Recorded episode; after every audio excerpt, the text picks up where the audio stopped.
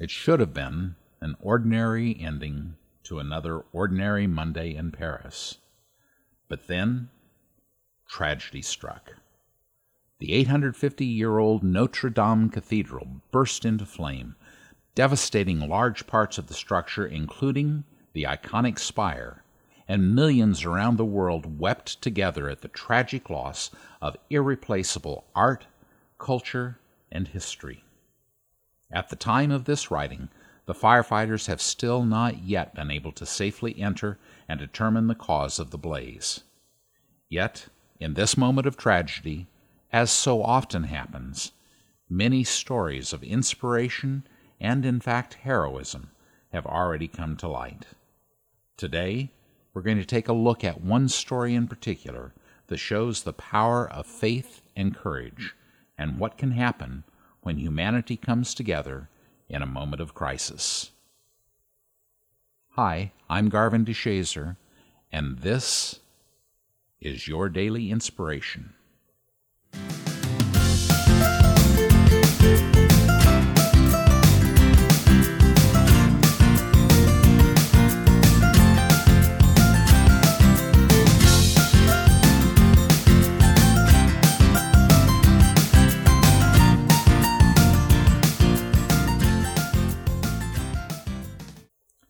Father Jean-Marc Fournier, chaplain of the Paris Fire Brigade, is no stranger to crisis.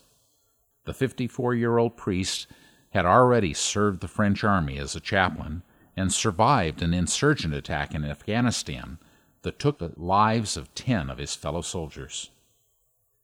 In 2015, he became famous for rushing into the wake of the massacre at Paris's Bataclan concert hall after terrorists claimed the lives of more than 90 people, and praying mass absolution for each and every one of the victims in the hope that their souls would be allowed entry into heaven. When smoke and flames rose from the roofline of Notre Dame on the afternoon of April 15th, firefighters rushed for 9 hours to douse the flames, and thousands of Parisians went to the street below to watch the passing of history. With a united effort, the citizens of Paris formed a human chain in an effort to save the priceless relics and history within the structure, and Father Fournier is credited for saving relics of the crucifixion of Christ, including the crown of thorns believed to have been placed on the brow of Jesus and a nail from the Holy Cross. In addition to the Blessed Sacrament, also saved by Fournier, these relics have been enshrined at Notre Dame since the 13th century. As Paris's deputy mayor for tourism and sports, Jean-François Martins told CBS the following day, "We made a human chain with our friends from the church to get, as quick as possible, all the relics.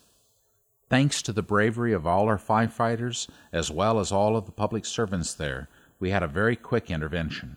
Everything is safe and undamaged, and in our really bad day, we had one good news." According to Ireland's News Talk Radio report on the event, a first responder described Father Fournier as, quote, "an absolute hero," saying he showed no fear and went straight away for the relics inside the cathedral and made certain they were safe. "He deals with life and death daily and shows no fear." Father Fournier was not the only one whose faith was on display that afternoon. In a stunning display for the typically secular France, many people were singing hymns and praying as they knelt in the street watching the flames. In the words of Cardinal Robert Sarah, prefect for divine worship and the discipline of the sacrament, "How not to be upset by the emotion, the dignity, the unity of a nation around its cathedral, Notre-Dame de Paris.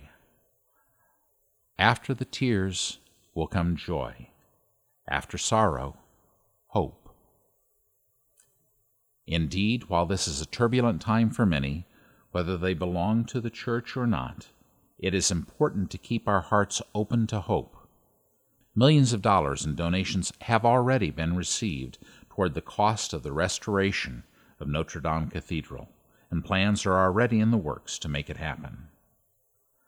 While estimates regarding the length of time it will take to rebuild the cathedral vary at this point, we can safely say in the days since this tragedy, hope is already being restored to the hearts of Paris, and indeed to the world at large.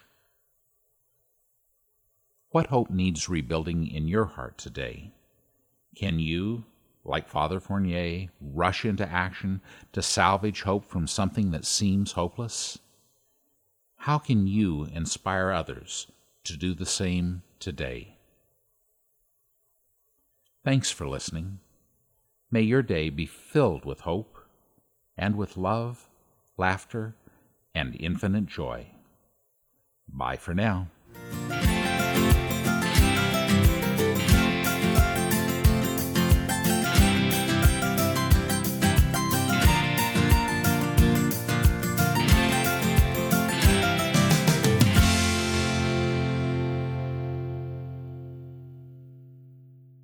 Hi, this is Scott Sampson, producer for the Daily Inspirations podcast. Thank you so much for listening. Want more inspiration in your life? Check out our blog for weekend stories of hope and uplifting news.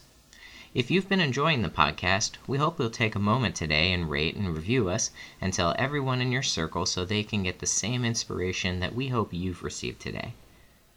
We have big plans for this podcast and we want you to be part of it. Visit dailyinspirationsandmeditations.com to contact us with your own inspirational stories or just to say hi.